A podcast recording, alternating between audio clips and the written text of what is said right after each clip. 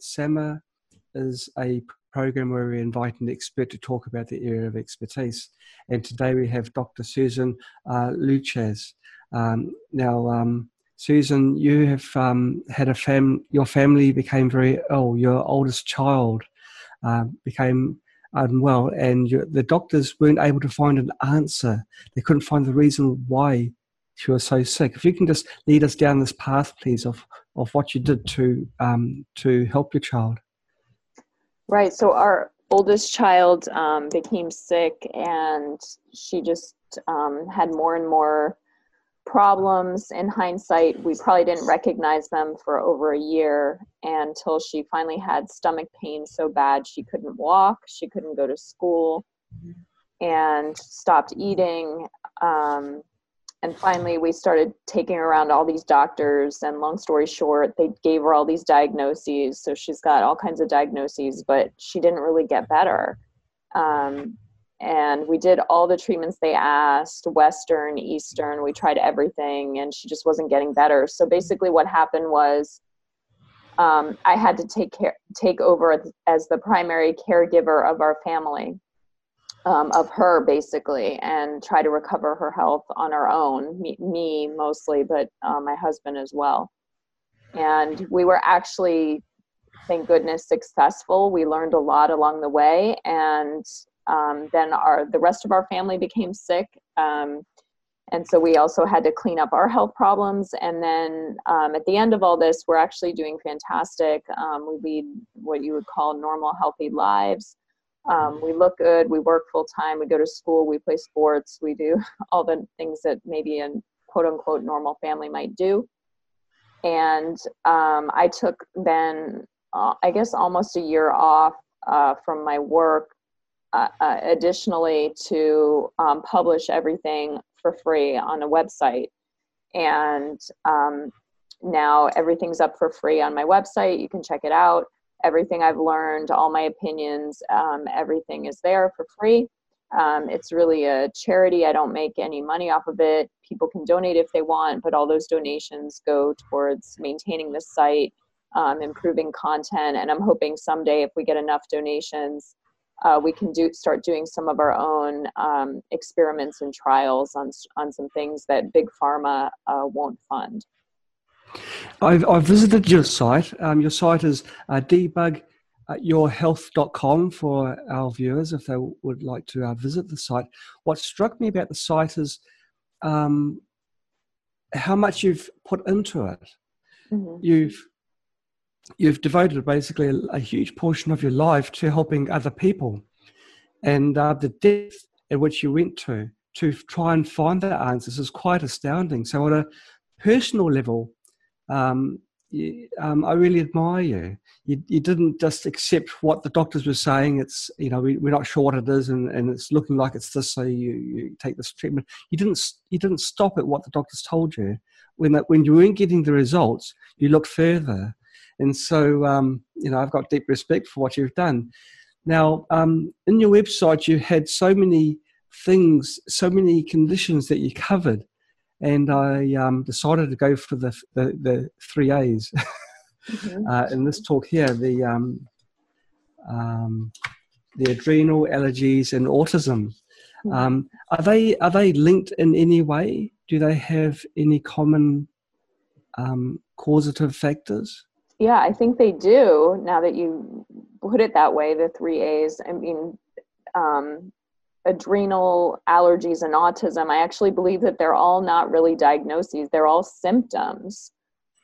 We treat them as diagnoses, but all three of them are really symptoms. And the number one thing that they tend to be usually symptoms of are gut problems. Leaky gut maldigesting of food, not the right gut bacteria, SIBO, all kinds of diagnoses that go under the topic of your digestive tract.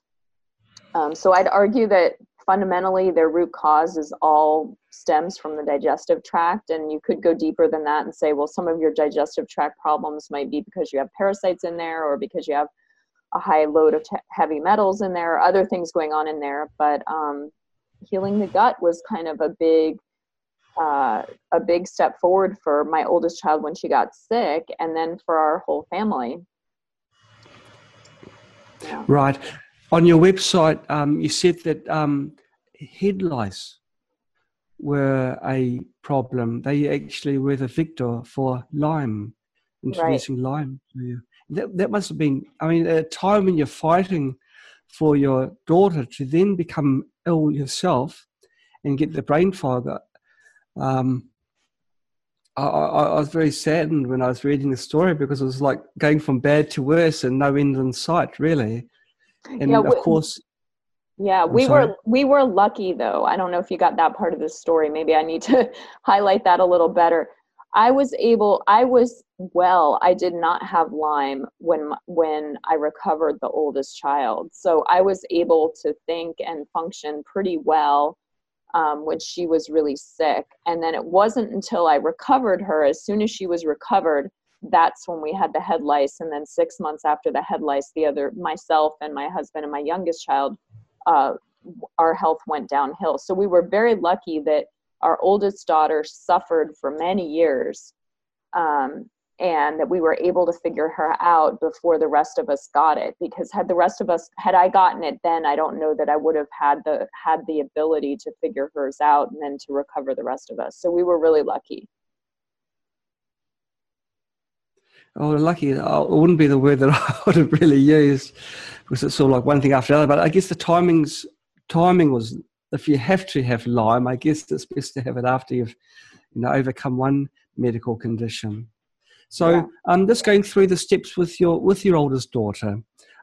Please take us through the story, because I'm very intrigued to know the details, like what the doctors were saying was wrong with her, what her symptoms were, and how you came to find out just what the true cause was for your daughter's illness. I mean, they said they diagnosed her with everything on our website, which is, allergies and GI, all kinds of GI, gastritis, blood and stool, hernias, autism, parasites. Some people knew it was parasites, but they didn't know how to treat it. Literally MTHFR, methylation problems, every single topic on our website almost was one of the diagnoses she's had. The Lyme diagnosis itself, we didn't get until she was recovered. So she didn't even test positive for Lyme until she was recovered, which is pretty typical of Lyme. It takes out the immune system, so your body doesn't produce antibodies, and antibodies is what the test is testing for. So she didn't actually test positive for Lyme until after she was recovered. So we kind of fixed something by fixing the gut, primarily was the main thing we did, which got her mostly recovered. But we didn't even find out about the Lyme piece until after she was recovered. She had all kinds of diagnoses that I'm probably forgetting along the way. We went to, I don't know how many, probably 7 or 10 pediatricians and GI experts and allergy experts and autism experts. And it didn't really matter to me what the diagnosis was. It's just that she wasn't getting better, because if she wasn't able to go to school, that means I'm not able to work. And that means I have to spend my time taking care of her, which of course is sometimes part of being a parent, but it wasn't really what I wanted to do. And I wanted a child who could function. So we just didn't give up. And like I said, we healed the gut. We did some other stuff on our own finally, because all the doctors had kind of given up, and they told us it was in our head and it was in her head, and I was being too negative, and that's why she was in her head and whatever. When they can't figure something out, sometimes they go for the, oh, you're mentally, impaired or whatever, which, maybe I did. I mean, I did have some mental growth to go through to stay positive during all this and to not give up. But it definitely was not in her head, and it was definitely not in my head either. Just made up. So. Okay. So you, in restoring her health, her gut health, What steps did you take? For the gut piece, the main part of the gut piece is changing your diet. So I think we had to really get rid of all sugars in her diet. And we aren't the kind of family that would eat cake or donuts or any of those things anyway. But we had to really get rid of fruit. We had to get rid of sweet vegetables. We had to get rid of all of those things. We really had to get rid of the sugar to get the bacterial flora in her gut to shift, because turns out that yes, the good guys eat sugars and starches, but so do the bad guys. And when you've got too many bad guys in there, you've got to hit them hard. So you've got to hit them with a diet. You've got to hit them with some supplements. So we also hit hard with some supplements. We did some microbiology stool cultures to see what that came up with. And we hit hard with some supplements. We hit hard with the diet. She also needed stomach acid. So when people have allergies and GI issues, they usually aren't producing enough stomach acid. And so she also had to be supplemented with some stomach acid when she ate meals to help get the digestive process off to the correct start, so that the rest of the digestive process could occur the way it's supposed to, which also helps shift the balance of bacteria. Right. So she needed the stomach acid as well. And the other main piece for her on the gut side was the hernia. She definitely did have the hernia, the hiatal hernia. We saw it on x-rays at the hospital. We also, we were able to get that fixed with a chiropractor. And it turns out kids that are skipping meals or maybe not eating or nauseous sometimes, they probably do have a hiatal hernia. So that's a good thing to check for, that a lot of people don't associate it with healing the gut. They talk about probiotics. Well, probiotics weren't even really helpful for us. Yeah, we took some probiotics to help, but what really helped was getting rid of the diet piece, the stomach acid piece, and the hernia piece. Okay. And so what changes did you see in your daughter as she, as you're changing her diet and giving her the other supplements? What improvements did you see?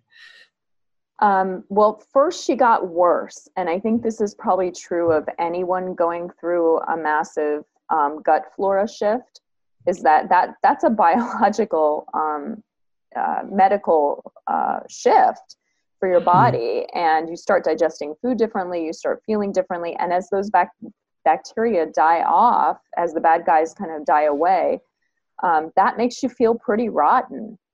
So when we first shifted the diet, we all shifted it. Our whole family shifted it in support of her. We weren't going to eat different food from our child. So my husband, I think he was home from work in bed sweating for about 2 days. I definitely was pretty out of it for a couple of days as well. The oldest child, she went fully autistic once we shifted the diet. Once we really got rid of the last cup of rice she was eating per day and the last serving of fruit she was eating per day, once we really got that out of her diet, she pretty much went fully autistic, like unable to go outside, rocking back and forth in a dark corner. So she got a lot worse. Mm-hmm. And so my husband was like, oh, let's stop, she's getting worse. Well, no, I knew that it was probably a die-off, or what they call a herpes reaction, and that a shift is a good thing when you're trying to make a change, right? A shift is a good thing. And that probably if we were able to push through and get her detoxing, get her draining, she would probably come out of it. And sure enough, about a week after we shifted the diet, she was the best she'd ever been. But she had to get worse before she got better. And I think that's a very common theme for autistic children or autistic people in general, especially people with allergies, all these topics. When you try to shift, really, really try to shift the gut, you're probably going to get worse before you get better. How is your daughter now? Fantastic. Fantastic. No signs of autism, sorry? Not that I can tell. Wow. Not that I can tell. In fact, I mean, her school doesn't know she's autistic. I don't talk about it at school. I don't tell any of the parents. I told one of her teachers who moved away to a different state And she said, wow, really? I mean, she kind of didn't believe me. So, and I've taken her now to some, I don't know, doctors who've seen her, and they think I'm crazy. They don't believe me, actually, that she was ever autistic, which is fantastic. I'd rather be, you know, have a healthy child and be called a liar than the other way around. So, so she's doing fantastic. She plays soccer and she's involved in school, all kinds of things. And, you know, she's a healthy, really radiant child. You can check out some pictures on the website. Those are actual pictures. You can see what our family looks like and what our children look like. So, I wonder, Susan, how many children that are displaying autistic characteristics, whether they can be, you know, be made, you know, so that they haven't got these symptoms anymore, just by changing the diet and following the program that the regime that you'd set up for your child. Mm. And they might be needlessly, you know, suffering these symptoms. Mm-hmm. Right. I don't know for sure. I can say that there's a famous autism doctor in England called Dr. Natasha Campbell McBride, and she claims that up to age 8, all children can be fully recovered. And she says after age 8, starts to be permanent brain damage. So I don't know. Personally, I can say that I've never seen a child who hasn't been recoverable under age 8. But usually the problem is the parents don't have the strength, because changing your diet and getting rid of all sugars, including fruit, is really hard. And it's hard on the parents. I mean, the parents are going to be sick too for a couple days. And then they have to watch their child's autism get worse. And most parents quit right there. The child starts getting worse. They themselves start feeling bad, and they never get there. So, that's my opinion. It's a shame, but I mean, your child did get worse, and then she got better, and you've published this onto your site. And so people, if they take the time out and read your site, which is debugyourhealth.com, they'll be prepared mentally. They'll know it's going to come, and so they're just going to have to just take it. Yeah. Now, allergies. Do you think it's a similar? You've got to again look after your gut to. More complex than that? Yeah, I think allergies, again, I think are a symptom, not a root cause. And I think the root cause of allergies is also in the gut. So I think it kind of goes back to the same thing. You've got to heal your leaky gut in order to get your allergies under control. I can say for myself, I definitely had not many allergies, but I started getting hay fever or sort of the spring allergy around my 20s, and it would get worse every year. And I can say since we've actually had to work on our health and heal our gut and all of that, my allergies have gone away. So I don't even have the springtime sneezes anymore. That just doesn't exist anymore for us. So I think, or for me or for anybody in our family. So I think healing the gut really took care of our allergies, and that's not the reason we did it, but it was kind of a nice side effect.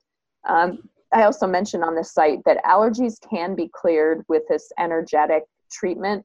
So either Zyto or BioSet, or there's other technologies out there now. Those can treat allergies, and they are pretty good. So you can literally walk in there with spring hay fever and walk out and be completely free of all your symptoms. The problem is that if you don't heal your gut, those symptoms will come back, and the treatment won't last very long. So the permanent answer to it is to heal your gut. Okay. And permanently change your diet, I guess. Right. What other triggers are there, do you think, for allergies? What do you mean besides pollen and trees and things like that? I didn't ask the question properly. I guess what other things can cause allergies? Are there any other things that you can address? You talked about your gut, but are there any other things you can do? Are there any supplements that you can take or lifestyle changes? I think, you know, changing, sure. I mean, lifestyle changes. Yeah, you need to sleep. You need to eat, and you need to eat healthy food and eat good food, and you need to de-stress. I think those are all important for allergies. I mean, allergies really are an overreaction of the immune system. They're really an autoimmune disease.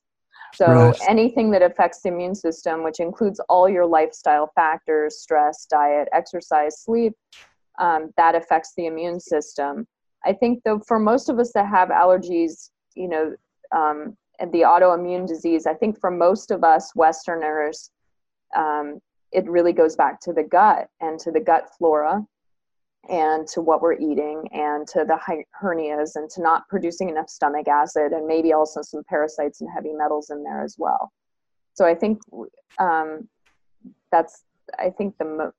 bulk of it for most of us.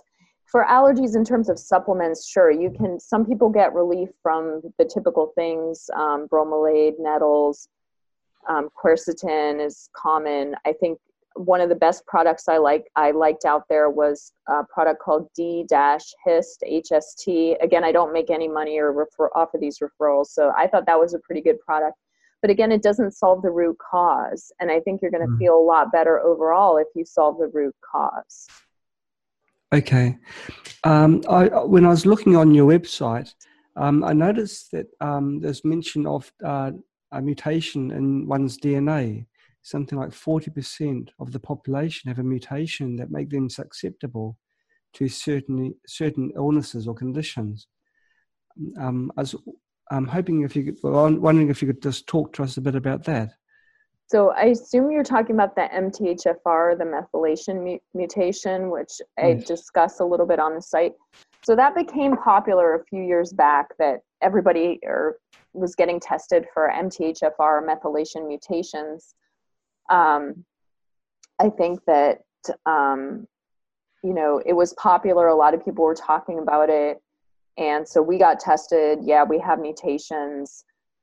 It basically means that your body has difficulty in the processing of certain vitamins, including B vitamins and the energy cycle that your body needs that your cells need to have energy. So if you have one of these mutations, your body is sort of less likely to do that properly. But I no longer believe that it means that you can't methylate. So what I think is that if you're healthy, your body's going to try to methylate whether you have that mutation or not. And okay. And I say that from our experience because we all have mutations. All four of us in our family. I published the mutations on the website. You can go check out which ones we have. And we all have different ones somehow. That worked out that way. And you know, in the beginning when we were symptomatic and when we weren't feeling well, we needed methylation supplements. So we needed usually some kind of methylcobalamin or methylated B vitamin. And that we needed that to get through the day and to have enough energy. Now we hardly ever take a methylation supplement, very rarely. We just don't need them. My oldest child, at one point, she was in a phase where without that methylation supplement, she could not make it through her school day. And now that's no longer the case. So I think once you, again, solve some of these other chronic infections, bad gut flora, parasites, get some heavy metals out, your body, guess what, starts methylating again like it's supposed to. Okay, so it's when you became ill with Lyme, that's when your body became compromised and couldn't methylate correctly, and the fact that your DNA, you had this mutation that prevent, which you know made it harder for your body, if you like, to methylate, that made matters worse. Is that a good take on it? Yeah, kind of. I think with Lyme was kind of the backbreaker for our family. So before we had Lyme, we definitely had parasites. We definitely had this methylation mutation that we were just talking about. We definitely had gut flora that wasn't perfect. My husband and I both had dental infections. We all had all these things before, but then once our bodies got Lyme on top of all of that, that's when we stopped. Our bodies said, whoa, too much. We can't function anymore. We have major symptoms now. So I think in order to get at the Lyme, you have to get at a lot of these other chronic infections that your body has and chronic problems that your body has going on. You have to work on those in order to get the Lyme under control. Okay. How did you know you had dental infections? I didn't. I didn't think I had any. My husband, we kind of had a clue because he had a root canal tooth that was number 9 right in front. And that tooth would go up and down with the season. So depending on what season or what the barometric pressure was here, you could literally see the tooth go up and down. So obviously that doesn't sound quite right. But he still refused to get it removed because he said it was fine. But anyway, what happened was we happened upon them. We knew our oldest child had parasites. She had been recovered. She was pretty much functional, but she still had this like horseshoe. It was like a rash on her arm, and it was just kind of a horseshoe that went on like that. And it would come around the full moon every month. And so we knew it must be some kind of a parasite or something, but we had tried all these treatments that everyone had, doctors here locally or that we'd heard of. We tried everything, and she still had that thing coming up every month. And I just thought, well, I don't know. I still didn't know at that point necessarily what we had about the Lyme. I guess at that point I did know about the Lyme. I had just found out about the Lyme, but I didn't want this to kind of get worse or to make the Lyme flare up again, or, you know, to go back to where we were. So I figured, well, we know there's something that's still not right. So we basically had, in hindsight, we only had one choice, and that was to go to Simon U in St. Louis, Missouri. So we flew the whole family there. He's the only MD we have in this country who's prescribing parasite medications, because that was the one thing we hadn't tried. We had tried everything else. And so I figured, well, we got to go see him because that's the one thing we haven't tried. So we went to see him. Turns out Simon diagnoses dental infections as well as parasitic infections. So we went there for parasites, and we ended up getting parasites and dental diagnosed by him.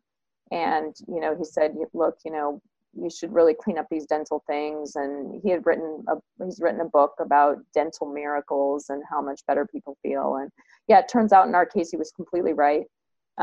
I can't believe how much better I felt after I got my dental issues taken care of. The ringing in my ears is gone. My husband's back pain is gone. He feels great. So it was really a blessing, and it's something we kind of happened upon when we were trying to really get at the bottom of parasites.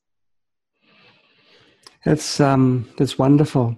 It's interesting about your husband's tooth going up and down.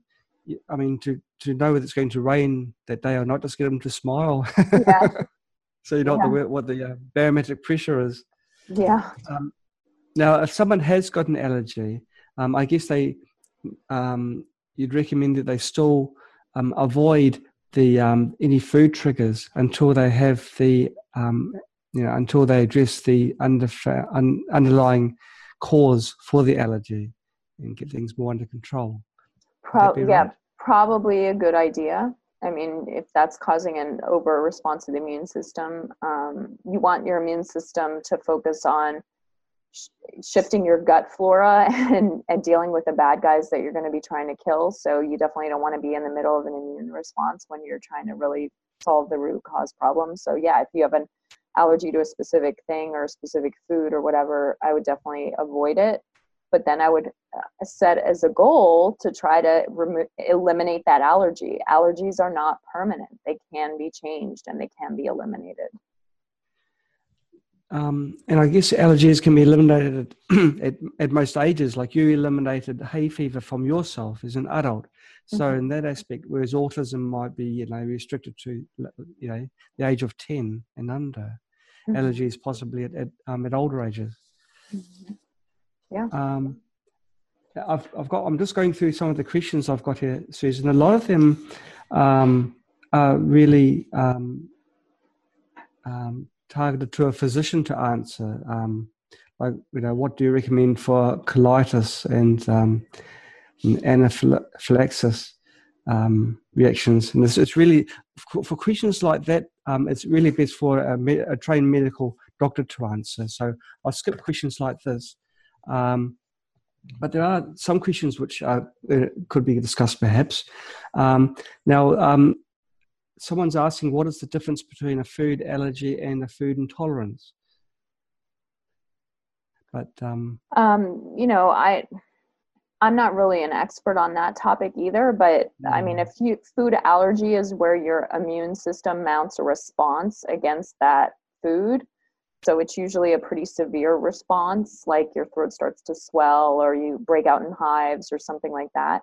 Whereas a food intolerance is usually more of a digestive issue. So just you eat dairy and you kind of feel icky, rather than you break out in hives or your throat starts to swell up. But I believe that both of them have kind of the same root cause. Yes.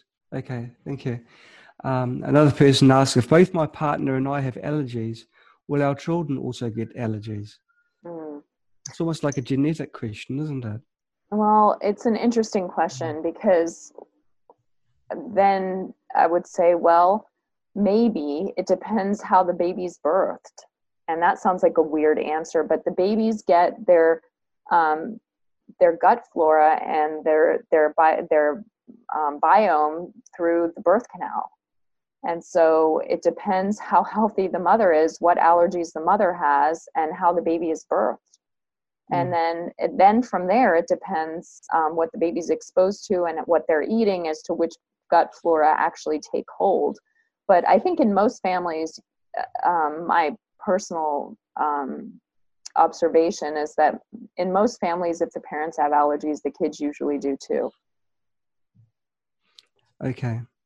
I guess the diet would be similar, you know, because they'd eat similar foods within the family. And so if the diet is deficient in some minerals, there could also be a causative factor perhaps.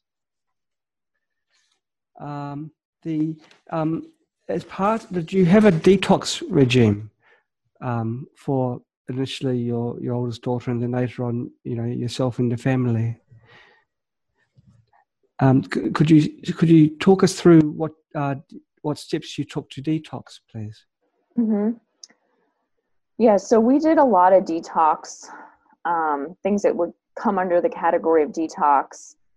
I think probably the most, in hindsight now, not really the order we did it, but in hindsight, probably the most powerful for us now is an enema. So if we're really having a detox crisis or something going on, it would be, I would generally tend to go for the enema. That's usually the quickest, fastest way. And my kids have been taking enemas for a long time, so doing an enema on them is not really a big deal. We like activated charcoal in the enema for detox. That tends to work well. We also did a lot of detox along the way. I think for us, the sauna has been pretty useful. We actually did get a sauna because the Lyme took away the endocrine system of my oldest child, so she stopped sweating. So we needed a sauna to get her sweating again. But we do use the sauna as detox. We think that's pretty good. And then we've done some skin brushing. We've done some things like that. That's been pretty useful as well. So those are probably, there's a lot of things under detox, but those are probably the main ones. Okay. A question that has been asked. I have a child who won't take pills, won't do enemas, and who barely cooperates with anything. If you're in the situation, Susan, what would you do? If the child doesn't take pills or doesn't cooperate with anything.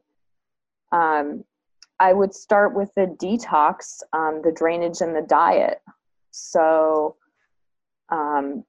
you could, you know, if the child doesn't really cooperate, one thing you could do is you could take them to a Zyto or a BioSet or an energetic practitioner. Sometimes they can open up some detox or drainage pathways for the child, and that takes very little cooperation to do that.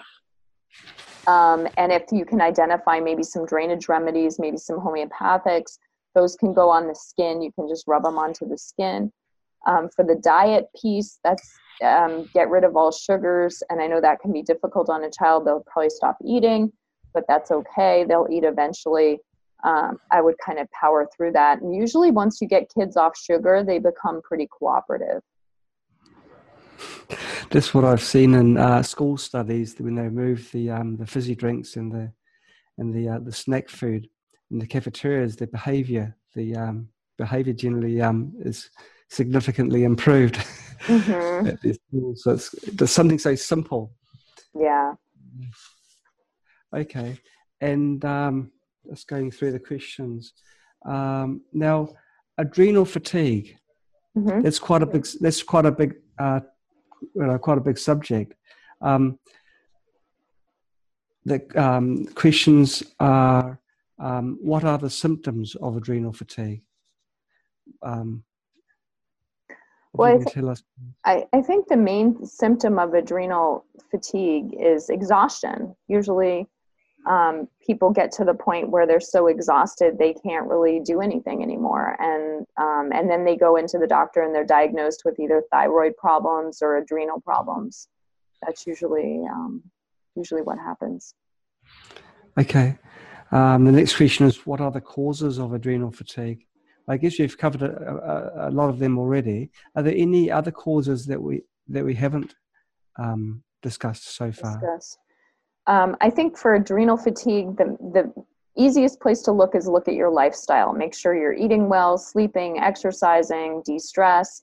Get your lifestyle dialed in. Now, for a lot of us, we get that dialed in and we still are exhausted. So then you start to look at the gut. Is your gut really functioning properly? Do you need stomach acid? Maybe do a microbiology stool test to see if you have any really bad guys in there that are overgrown. And then start to look, after that, you start to look for maybe some hidden parasitic infections, hidden dental infections. Maybe you look for heavy metals and toxins, so like pesticides or toxins. And then after that, the next thing would probably be the methylation mutation, the genetic mutation, and see if maybe you just need to kickstart your body with methylation. Right. I'm just wondering whether it's a good idea for pretty much anyone to have that test, because it may be good to be aware of, any weakness that your body may have. Mm-hmm. and just keep an eye out for them. Mm-hmm. The when you saw that doctor and he treated you for parasites. We skipped over that very quickly, but if we can go into that with a bit more detail, please. What did you specifically do to rid your body from parasites? So the doctor we saw, he actually prescribes prescription parasite medications. And we had tried before that all kinds of other remedies. We tried zappers, we tried Rife machines, we tried singing tones, we tried energetic treatments, homeopathics, herbals. We even grew herbals in our garden here and compounded them ourselves. I mean, we tried everything that anyone had ever suggested, the diet, the papaya seeds, all of that. It's all listed on the website, everything we tried, but none of it really worked.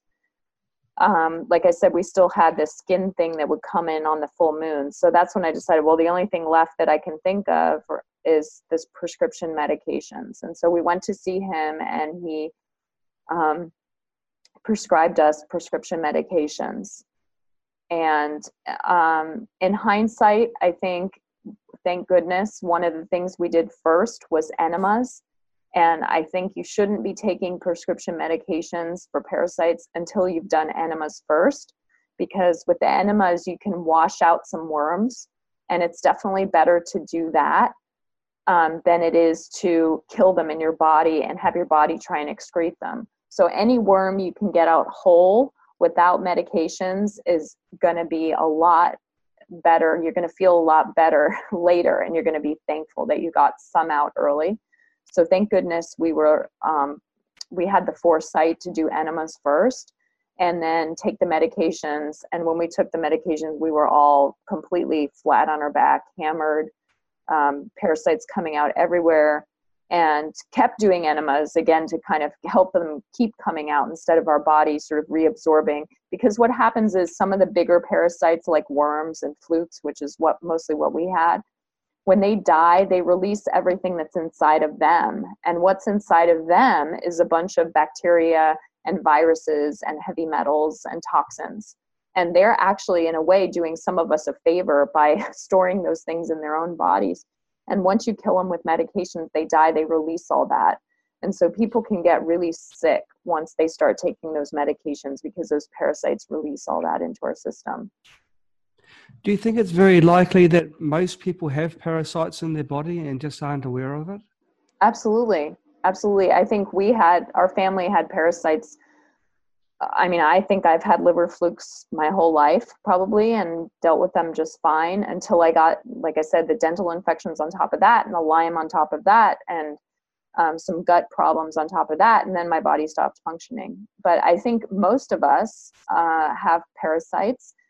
The doctor that we went to see in St. Louis, what he's most probably famous for is curing cancer with parasite medications, because it's the same kind of a cancer is also an autoimmune disease, and the body has too many chronic infections. And so once it clears these people up of parasite infections, as well as sometimes dental infections, guess what? Their autoimmune problem goes away. So it could be something so simply solved just by moving the parasites and resolving the dental issues. Gosh. It sounds very simple, but if you've ever been on parasite medications, you'll know that it's not easy. And if you've ever had dental surgery, you'll know that's no piece of cake either. I'm going to go just ask a few questions on the dental side very shortly. But you said at one time that there's only one doctor in your area that prescribes drugs for parasites. So what do people do if they feel that they have got a burden, a parasite load in their body? What can they do? I should clarify a little bit. He's the only one prescribing parasite medications properly.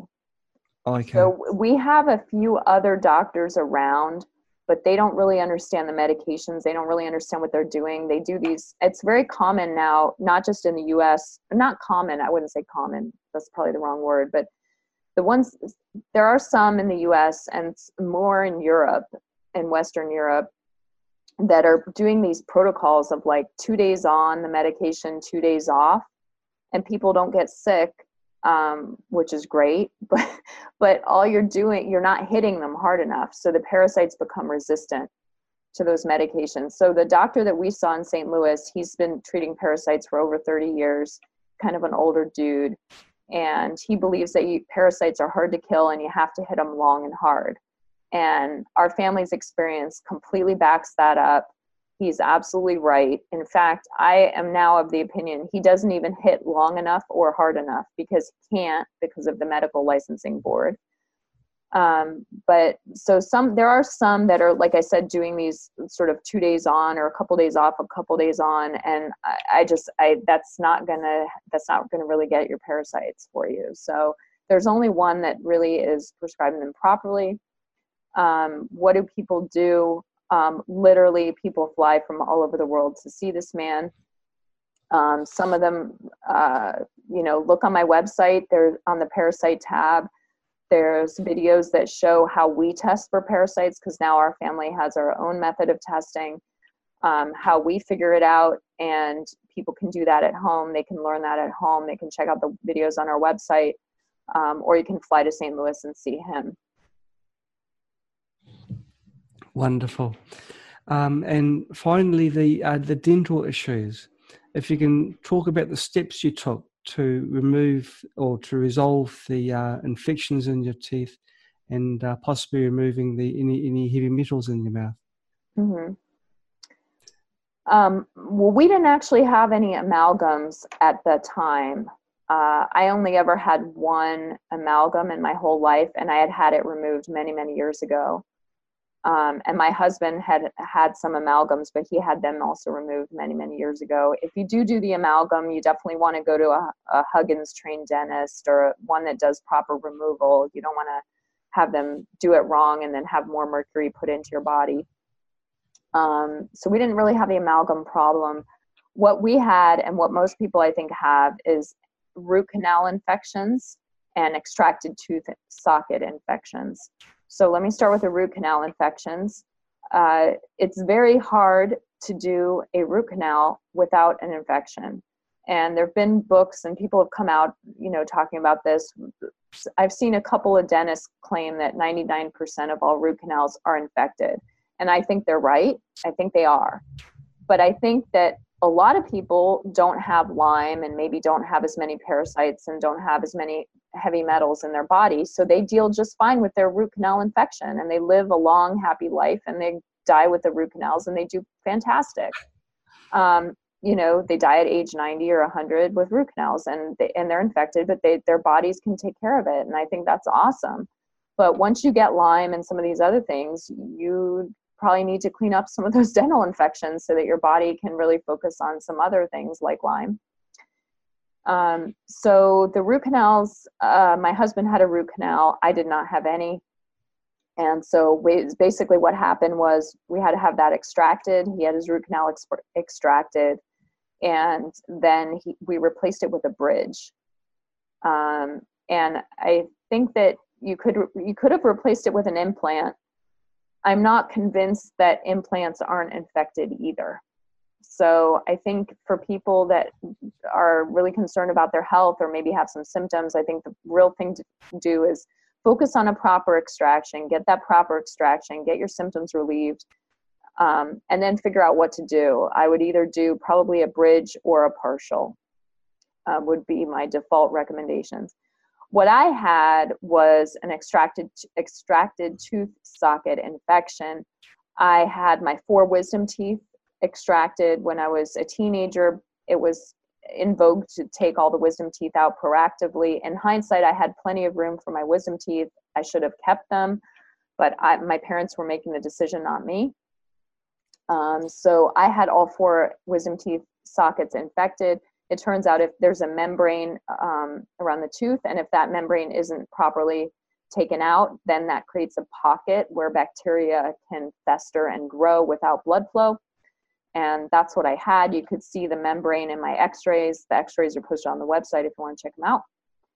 And so they had to open up all 4 wisdom teeth sites, clean them out properly, and then my body had to heal that again. Gosh. So you had all your wisdom teeth, you had work on your wisdom teeth done twice. Yeah, lovely. I just had a question in from Alex from the Facebook group. You've kind of answered it already. He asks, what did the doctor do to fix dental infections? And he goes on to further ask, did he diagnose it with a 3D x-ray? Do you know whether he used a 3D x-ray for? So the answer to the 3D x-ray part is no. So the doctor we were diagnosed with, he uses a technique called AMA, Acupuncture Meridian Assessment. So it's basically a machine that measures impedance along the meridian, and he looks for imbalances along that. So it's kind of an energetic testing method that he uses to diagnose the dental infections.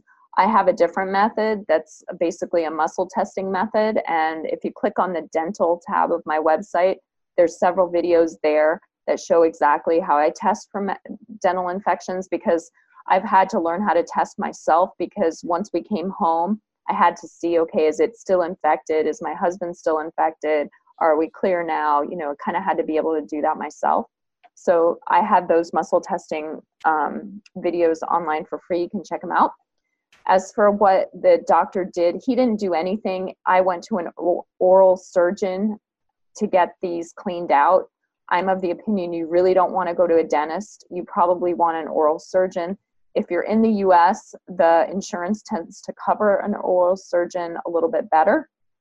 And there's a checklist on my website that has a checklist for everything you're looking for in a practitioner. So you want to make sure they understand how to remove the periodontal membrane when they're in there.